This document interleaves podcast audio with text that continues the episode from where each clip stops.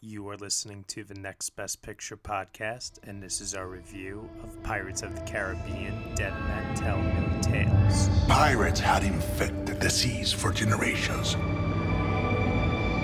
So I vowed to eliminate them all. And then there was this boy, Jack Sparrow. Follow him in! He took everything from me and filled me with rage. All right, everyone, you were just watching the trailer for Pirates of the Caribbean Dead Men Tell No Tales, and the story is as follows.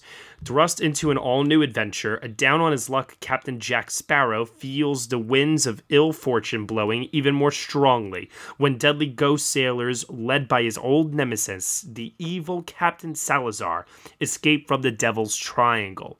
Jack's only hope of survival lies in seeking out the legendary Trident of Poseidon, but to find it, he must forge an uneasy alliance with a brilliant and beautiful astronomer and a headstrong young man in the British Navy. The cast is starring Johnny Depp, Javier Bardem, Brenton Thwaites, Kay- Kewa Scoldelario, I hope I'm saying that right, Kevin McNally, and Geoffrey Rush. It is directed by Joachim Ronning and Espen Sandberg, and written by Jeff Nathanson. Joining me for this review, I have Kristen Lopez. Hello, everybody. Kristen, as we discussed on our podcast episode uh, for episode 39, you had mentioned that you had seen the first Pirates of the Caribbean film how many times in theaters? 16. And that's like a personal record for you, right? Yep. yeah. I remember seeing it in the theater twice. Um, I wasn't old enough to drive and buy my own ticket. Uh, I probably may have seen it maybe a, a couple more times than that because it's just such a fun time, you know, watching that first uh, film, Curse of the Black Pearl. Um, we also had talked about our disdain for the movies as they kind of went along. Um, I, I, like Dead Man's Chest. I don't love it. I, certainly don't hate it. Um, At World's End, I think, has a fantastic score by Hans Zimmer. Um, some really, really standout moments sprinkled throughout, but that movie is a mess. And On Stranger Tides was, in my opinion, just god awful. You you're kind of in the camp of all three of those are god awful, right? I've seen each of the sequels once in the theater. Okay. And I have never seen them since. Um, I Just didn't feel the urge, right? I, I I don't I remember not liking any of them.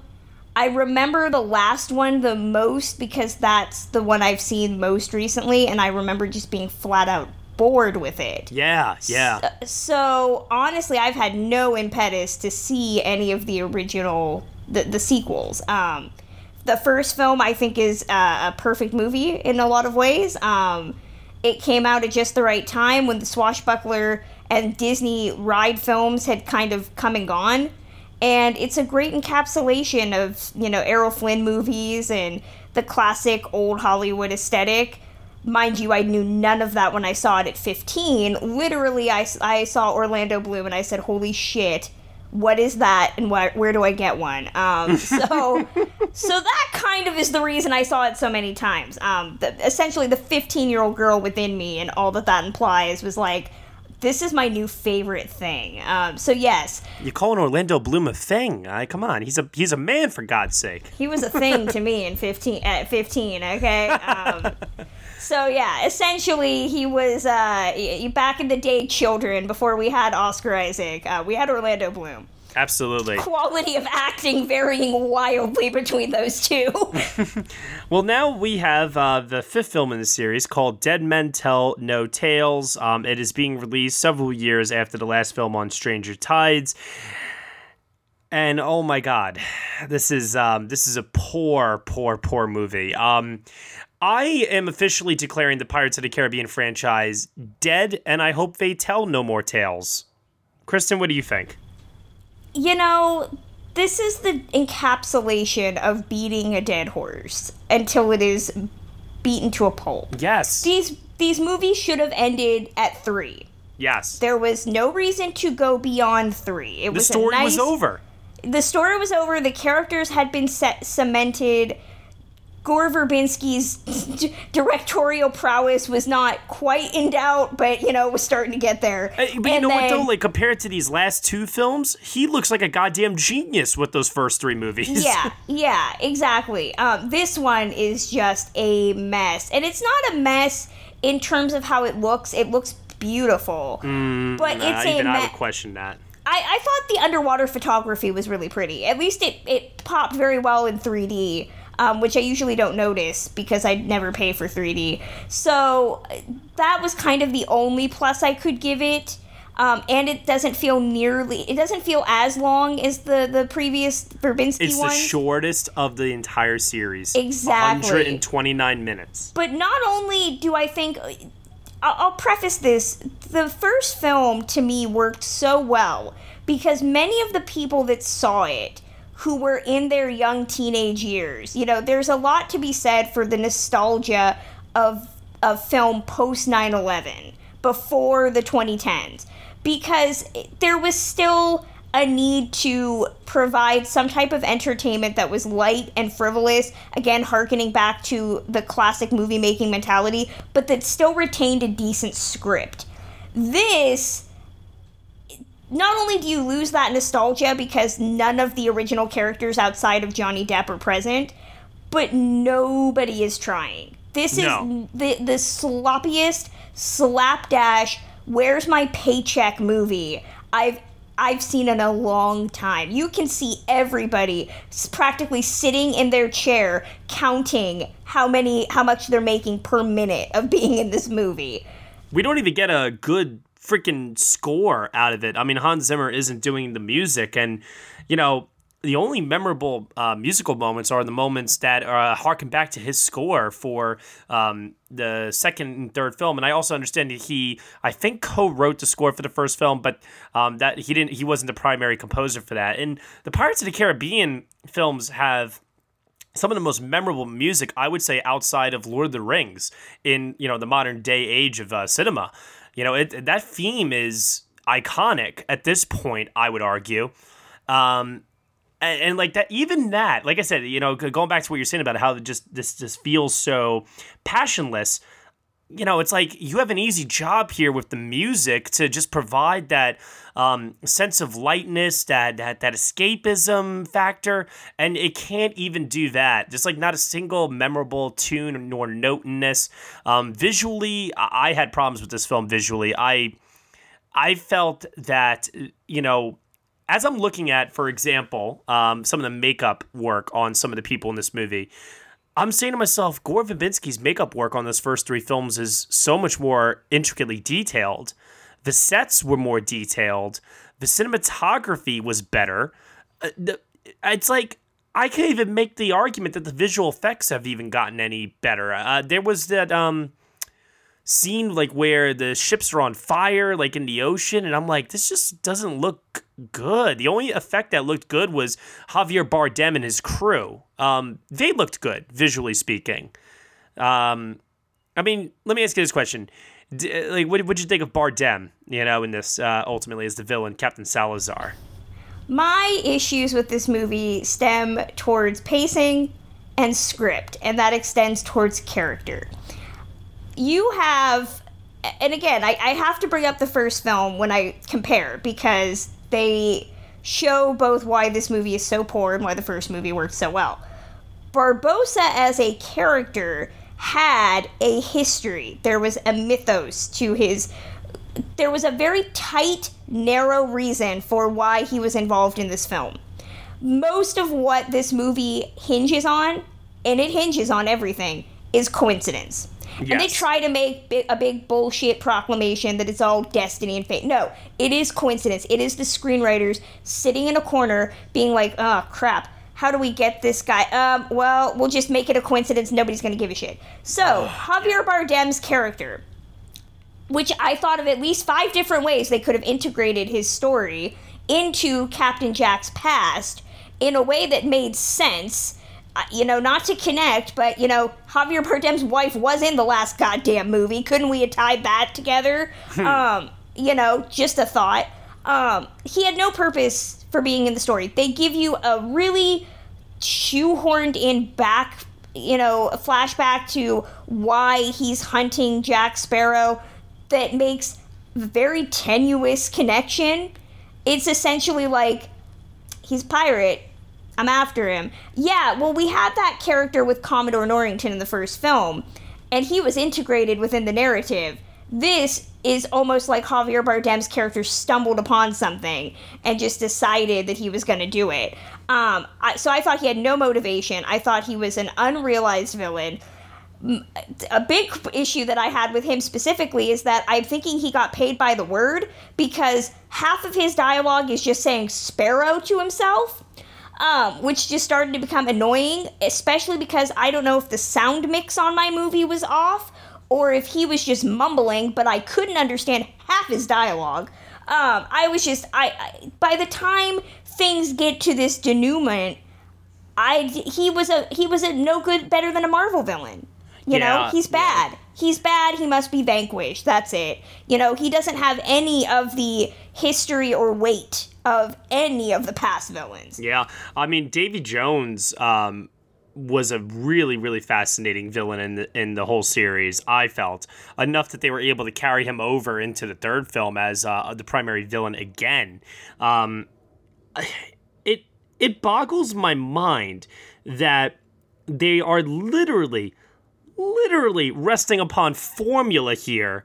Oh, we're gonna just have uh, Javier Bardem be betrayed uh, by Captain Jack, uh, ousted by him, so to speak, and he'll be cursed. And oh, by the way, this is only for like the last, you know, uh, let's just say a couple years or so. You know, I don't know how how old Captain Jack Sparrow is supposed to be. Let's say he's in his forties or something like that. You know, so let's just say hypothetically, you know, Captain Salazar has been cursed for like thirty years or something. Okay? Which, by the way, there is no sense of time in this movie. At Oh all. no, absolutely not. Um, and we'll get we'll get to that in a minute because I think I know what you're referencing there. But Javier Bardem is cursed for thirty something years. He certainly knows how to hold a grudge. Well, you know what? Newsflash for you people: Captain Barbossa was cursed as well, and that was for presumably what was a shorter amount of time. And he was still getting stuff done, like outside of being holding this grudge. Yeah, and he's a much more compelling uh, villain. And I would even argue he's the most compelling character still in this whole damn franchise, which is why when the third act occurs in this movie and there is a reveal. Uh, a character arc, I guess, is that what you would call it? I don't know what you would call it. And then um, his final scene in the movie, I just was like, you literally took the best character in the whole series in Captain Barbossa, because Captain Jack Sparrow is a shell of, of his former self at this point. Um, and you literally, literally killed it and destroyed it for all of us. I. Oh, I'm not gonna, I won't spoil it right away because we, we want to do spoilers later. But I will say, if you've seen another Disney movie that came out this year, the screenwriters for this read the script for that and said, we're just gonna do all that on a boat. I'm not kidding. It's the same fucking twist. God. Oh, yeah. God. Yeah, and we'll, I'll, I'll throw it out there when we actually get to spoilers. Yeah. But I saw that and I wrote, okay, so it's just this again. That's awesome. The problem is that I saw that fucking three weeks ago, so you might not want to remind me. All right, well, let's talk about something that we can talk about here, and that is um, some aspects of the story. Dead Men Tell No Tales uh, once again proves that On Stranger Tides uh, does not need to exist, except for um, the character arc of Captain Barbossa, which does carry over from the fourth film. Um, in that this movie centers around uh, Henry Turner, the son of William Turner, uh, played by, played by uh, Kristen's uh, late husband, Orlando Bloom. And here, Henry Turner, his quest is to free his father from the curse of the Flying Dutchman. So he's looking for Poseidon's trident. Then you have um, uh, another positive aspect of the movie, I would argue. Um, the character of Katrina, played Karina. by Kaya. Karina or Katrina? It's Karina. whatever. Okay, there's she she's a good character. I couldn't get her name right, but trust me when I say that she's a decent character in this Is movie. she?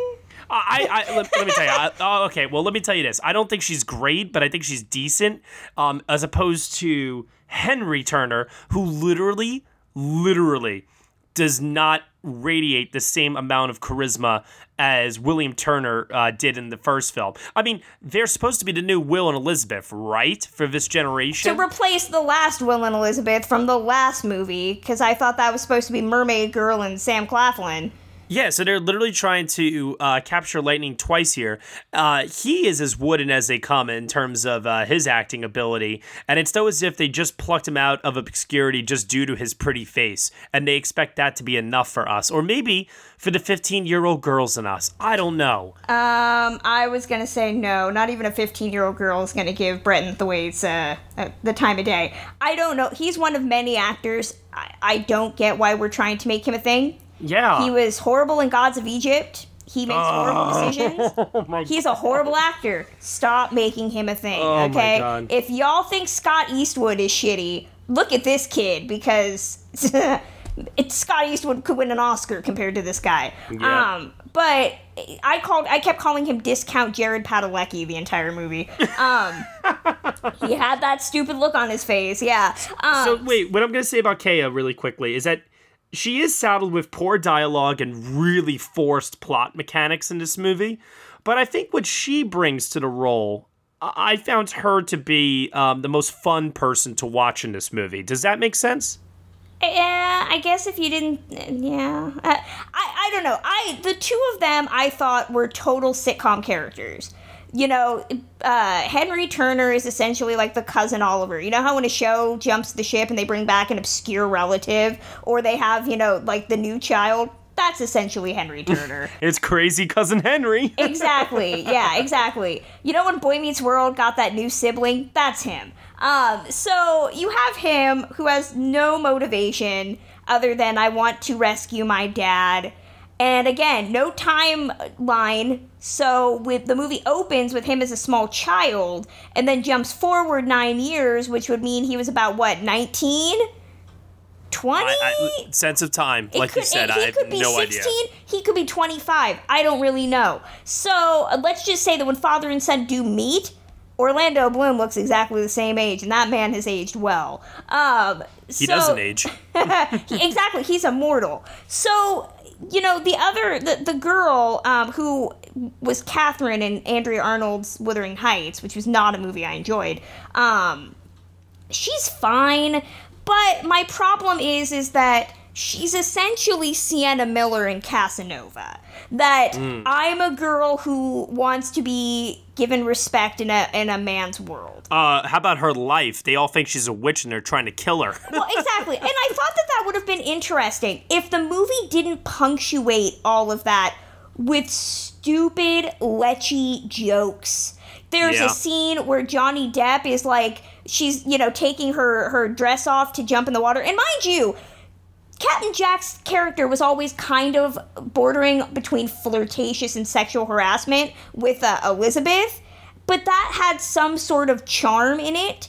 In this, there's a scene where this girl, again, she could be 15, she could be 27. I don't really know. There's no ages discussed here, um, which again becomes a severe problem in the third act. But she's taking her bodice off, and he's like, No, let her strip more. We need to look at it. Or the extended gag about whatever I forget the word she's trying to say, not horticulturist, but it's got whore in it. And Yeah. there's a 10 minute gag reel of these guys being talking about the benefits of whores. Yep. Yeah. You know, and I and I'm like that really underscores the entire reason her character should be compelling. They've It's tried pedestrian dialogue. is Yes. what it really comes and down and, to. and the Pirates movies has always, have always flirted with being really bad at writing women. Remember Anamaria in the first film, Zoe Saldana? oh, yeah. Um, that was a character that could have gone somewhere if they hadn't just, you know, removed her for no reason. Um, but here, you know, she's the only female of note in this movie, and everything boils down to let's sexualize her and Yeah. and let's give her daddy issues. You know, Well, really. I, do, pit- do you think that's also because, um, and, I, and I'm sorry for cutting you off, but I also, I'd like to kind of like maybe throw it both ways and say, not to say that he, he, Henry Turner, has like a strip scene and, you know, you see his abs or anything like that, but I- I just feel they're both such like terrible characters on the page. They are, but they are, but his issues aren't reliant on his gender. No, no, no. Uh, it's more reliant on, but it is, but it is reliant on the fact that he's good looking. I would I would disagree. I don't. No, no. Then, like, what I'm saying is that the executives are like preying upon the audience to look at him and say, "Oh, he's good looking, so I'm going to instantly like him." Because isn't that ultimately why the two characters end up liking each other, other than their daddy issues that they both share? I would agree with that if the camera made more emphasis on like random close ups on his face or other ways of Mm. conveying that he's supposed to be seen as pleasing to the eye. They, Maybe it's just my own perception of it. Yeah, then, there's there's know. really nothing there that I noticed that implied, you know, that you that we were supposed to be looking at him in a sexual manner. Whereas all the male characters, and again, she's the Smurfette in this movie. You know, all the characters have to comment about something related to her having sex specifically, which Yeah, that is was- true. They, was my everyone comments how like she's beautiful and yeah, no, I get it. I I, I totally get it. And like I was saying before, it, it very much upset me because they're also they're trying to like portray her as like more than that by making her an astronomer, yeah, and and, her smart. exactly. You can't you can't write a character that I don't want you to look at me this way, but then have other characters rem- comment specifically about that, and she does nothing more than like roll her eyes or be like, "Oh, you guys, yes." That that was my big problem. Like I said, it's poorly done on the page, but I thought that her performance in terms of She's a better Like, actress than than practically everybody in this movie. Th- that's what I'm saying. Like there was something about her that I was particularly drawn to, and how like her she came off as like feisty and full of energy, and you know something that I just felt like everybody else seemed to be lacking in this a lot. You know, the, the movie didn't have like bite to it. You know, um, even like Javier Bardem, he's got blood coming from his mouth for goodness sake. You know, and I'm just like, eh. You know, as I'm watching this, um, but Geoffrey Rush though. Um, uh, for me, in this movie, he's like Johnny Depp, a shell of, his former self. Um, he's nowhere near as good as he was in the previous movies. Um, the caricature stuff has really just gotten old. You know, like when he does the the head lean in with the eyes and showing the teeth, and you know when he says like certain phrases and he like holds them out and whatever. Um, it's just kind of like run its course for me but yet there was still something about it unlike johnny depp where i was still kind of um i was still kind of into what geoffrey rush is doing with this character See, I I disagree. I I found every one of these characters to be horribly written. The acting is passable. Uh, Geoffrey Rush's character irritated me the most again because the plot line borrows from a movie that Disney just put out. yes oh yeah no no no i totally understand That that was my big issue. Was there's no not no nothing new to that character. There's nothing. Yeah. Um. well there is something Well, there's something, but it's something really stupid. It's so stupid uh the other thing too i want to also comment on with this movie uh, you know, we talked about the runtime. We talked about how this movie, just on a technical level, just doesn't compare to the other films. Can we say that the? Can we discuss pacing real quick?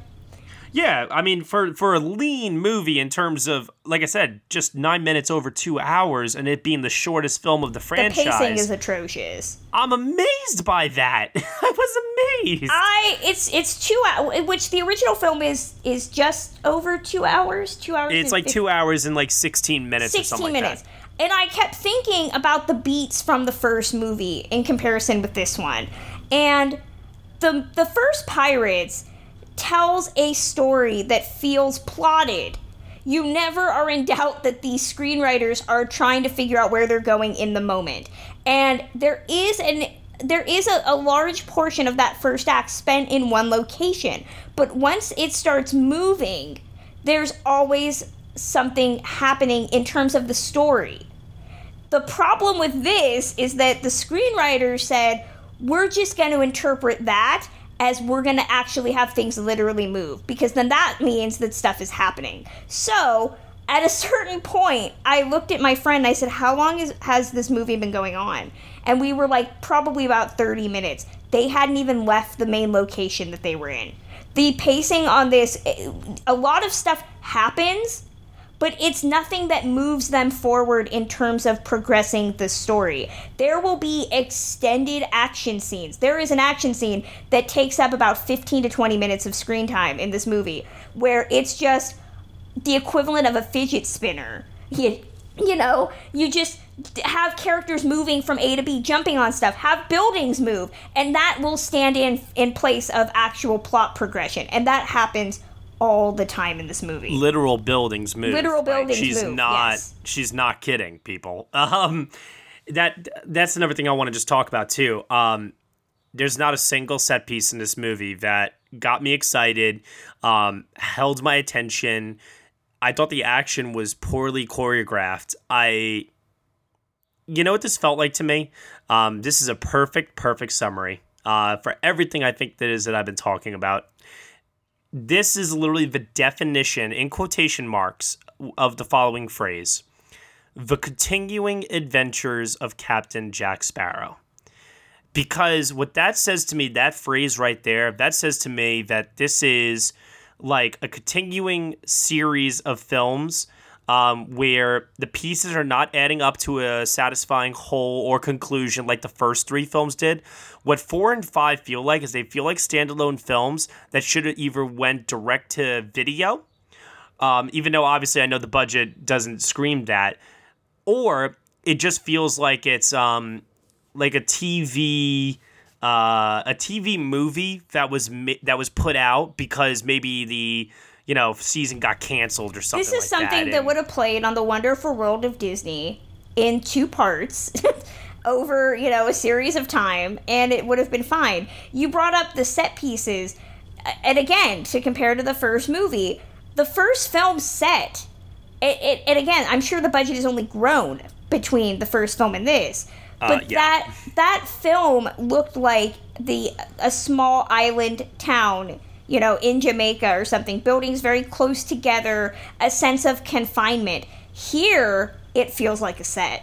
It really feels like a set, unless they're on the boats, which I'm sure were on water, uh, you know, in a tank somewhere. But that first, you know, hour when they're actually in town, it looks like a set. There's everything Yeah. is perfectly plotted, spaced proportionately because again, you're moving a building in that opening action scene, so you have to be able to make room. It, it looks like a set. All right, yeah, no, I. Do we want to talk about Johnny Depp real quick? I don't know what there is to talk about. I mean, if you got something to say, by all means say it. But I'm I'm just gonna say that he, it is so clear that he has no passion um, and no effort that he wants to put into this. And to make a comparison to the first film, where that seemed like Captain Jack Sparrow was kind of like improvising his situations moment by moment. Um, here, everything just feels like it's so heavily tel- telegraphed and pre-written down on a script page. It doesn't feel organic. It doesn't feel like a real, authentic performance. It literally feels like, "Hey, Johnny Depp, do that Captain Jack Sparrow thing." Where where I thought in the first film that Johnny Depp was doing a really great job of acting drunk, I think he did this movie drunk. Like literally, I think he was just soused, and I'm pretty sure he did this to pay his wine tab, um, because we all know he needs the money. So for me, yeah, a lot of the charm, and again, part of my issues with the movie is the fact that Johnny Depp is officially a garbage person, um, whether y'all want to admit it or not. Um, Yeah. And the movie makes such an attempt to both make him pleasing to women and make him di- like have an awareness that they know he's an asshole. There are jokes made in this movie that I was sitting there thinking, the screenwriters know Johnny Depp's a dick? Like, did they have a bad experience? Because there are several jokes that feel like they're making fun of him. Like, knowingly making fun of, of what a horrible human being he is. And I was like, okay, I'm very confused by how we're supposed to interpret that character. Um, there's no charm, there's no energy. Again, much like with Javier Bardem, Johnny Depp's character is introduced to us and starts talking, and I know he's supposed to be acting inebriated, but I could not understand a goddamn word he said for about 20 minutes. And I, I was sitting there thinking, they couldn't have had him do that again. Is he just one take at this point and we don't let him do anything else? Um, it was it was almost sad to see. Like that was where we were at. It was just sad watching somebody who obviously did not want to be there but needed to be there kind of pretend. And that's what it ultimately felt like. It felt like he was pretending. I think he just like broke my heart. you want to move into spoilers? Spoiler, yes. All right, let's move into spoilers. Skip ahead to the end to hear our final thoughts, grades out of 10, and Oscar potential. Let's head into spoilers. That's funny, Oscar potential. You want answers? I think I'm entitled. You want answers? I want the truth! You can't handle the truth! All right, you want to start? Um, I, I feel like every time we jump in the spoilers, I usually just scream out loud like what the big spoiler is, and we just go off that. But let's uh, let's break it up a little bit here. What do you want to talk about? Daddy Issues Part 2. Yeah, this whole movie is daddy issues. All the all the problems that I had with this movie, I had with Guardians of the Galaxy Part 2. Oh, I Yeah. like that movie still. Um, I don't hate. I I like that way more in comparison to this, and this movie stole that movie's plot. Um, so yeah, do you want me to throw out the the twist? Do it. Uh, okay, so we find out that Captain Barbossa is the father of Karina, and okay, let's break that down because we have. Some, I had some questions. A again, all of this is predicated on coincidence. She has a ma- she has a diary from Galileo because Galileo charted where this island was. It makes about as much sense as Christopher Columbus having that stupid apple thing in Assassin's Creed, okay? Makes about as much sense. But she has this diary. She says her father gave it to her. She has no memory of her father and Barbossa looks at it for about 10 seconds, puts 5 and 12 together and comes up with a 100 and says, I'm your dad. And okay, Geoffrey Rush, not to be unkind, is how old? Yep, we're getting back into the time problem again. He's over 60. I'm not, uh, he's over 60. This girl, again, could be 14, could be 30. I don't really know, but she looks young. So, what point did he have a child? What point did he bed a woman? Um, that's what I want. That's question A. If question A is a long time ago, over 20 years ago, then he would have still been cursed from the events of the first movie. No, the first movie told us that he can't enjoy, they couldn't enjoy life. Um, so like they couldn't eat, enjoy the taste of food, and they couldn't, um, you know, drink stuff. So sex was essentially just like nothing. They could have it, but there was no enjoyment. So apparently his bodily functions were still working enough to bear a child. I should not have to think about John, Geoffrey Rush's penis, okay, in a movie. I should not have to, but I am. So that was my big problem is that in the context of the film's mythology, it it made no sense. Yeah, um, you pretty much just hit the nail right on the head completely. Um, I also felt that they they felt it was worthy, like giving Geoffrey Rush this character arc was worthy enough that it would be the right moment to end the character, and that is what really truly upset me, um, because it does happen so forcefully, it comes out of nowhere, it doesn't make sense. And you're gonna have that be the note that he goes out on. He goes out like Yondu, essentially. He is Yondu in Guardians. That whole ending is is Yondu. Jesus Christ! It literally like it just like hit me as you said it. Yeah. My friend and I looked at each other at the exact same time. We both said, "Didn't we just see this? This is Yondu at the end of Guardians." this is terrible right now. Yeah. I am. and and and let's not let's not just to, to just go a step further. Again, the entire movie is predicated on coincidence. Geoffrey Rush makes a random throwaway sentence about finding treasure, and his uh, little oracle girl says something about treasure. And when he finally sacrifices himself, he calls her what? Treasure. A, that that that's a word, man. That that's not a term of endearment. That's something of value. I mean, okay, I'm not going to get into the whole, you know, you're equating a woman for having a certain value because it's supposed to be a father daughter thing, but she doesn't know that. So really, um, secondary, you should not make if it's supposed to be a grand cathartic moment. Have a word that could easily be confused with like 18 different interpretations. It should be a little bit more, you know, because if you forgot either of those lines, it means nothing. And again, to throw out a movie that we already saw, it's essentially the Stardust moment in Rogue One. Fuck. Yeah. I was like, why am I remembering movies I didn't like?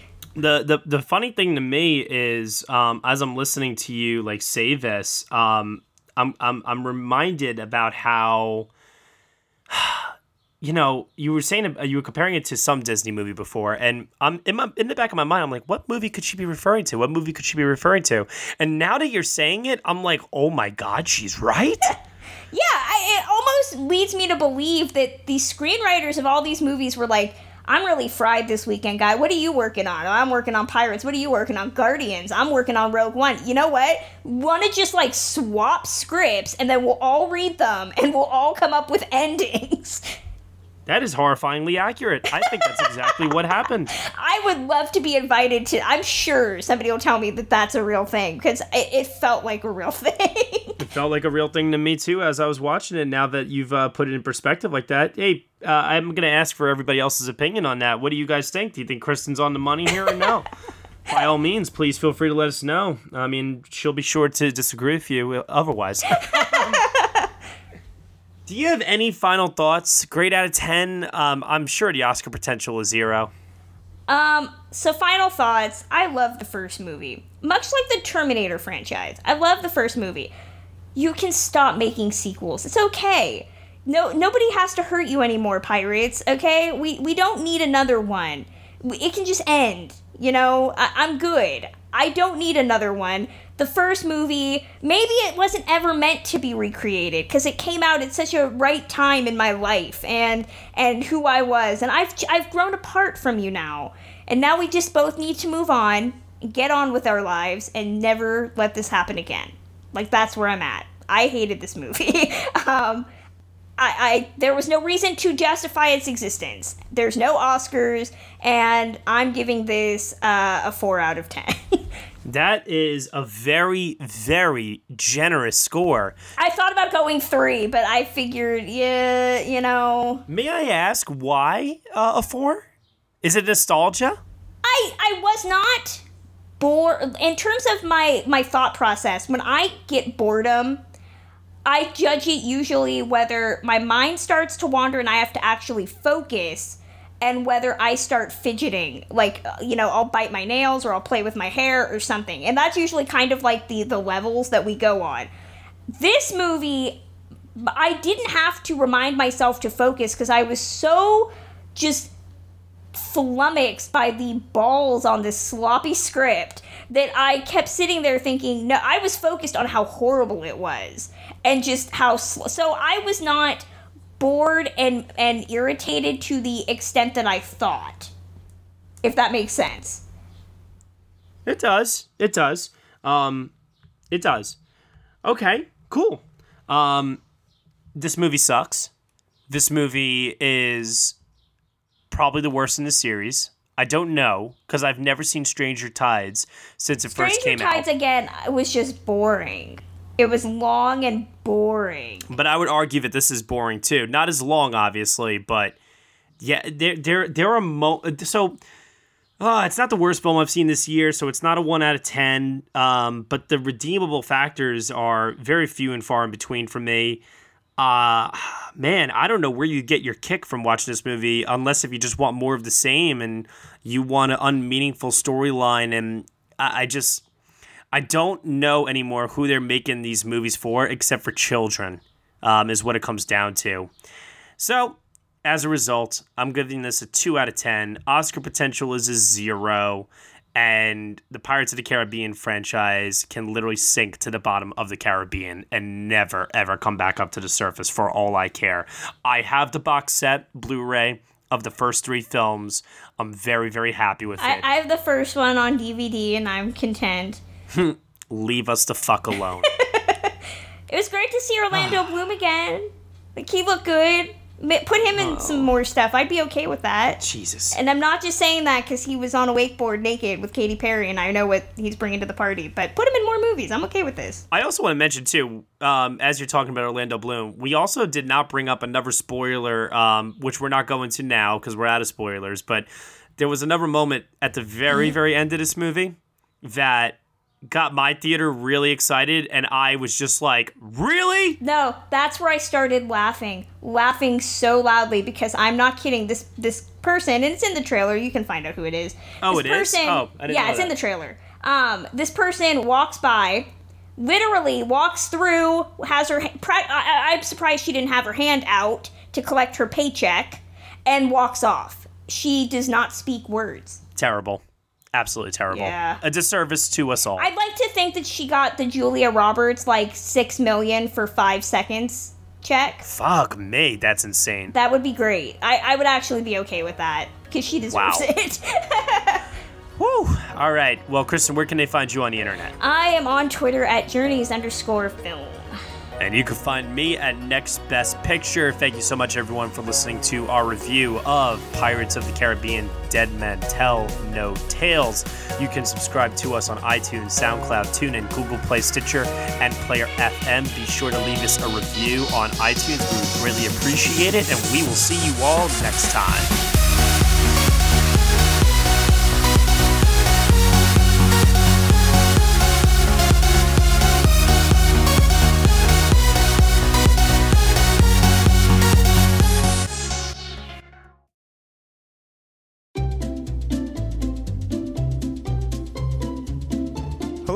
Welcome to Novel Conversations, a podcast about the world's greatest stories. I'm your host, Frank Lavallo, and for each episode of Novel Conversations, I talk to two readers about one book. And together, we summarize the story for you. We introduce you to the characters, we tell you what happens to them, and we read from the book along the way. So if you love hearing a good story, you're in the right place. Our ninth season is coming this fall. Tune in to hear from some of the all time great authors Charles Dickens, Jules Verne, F. Scott Fitzgerald, and more. Subscribe to Novel Conversations wherever you listen to podcasts.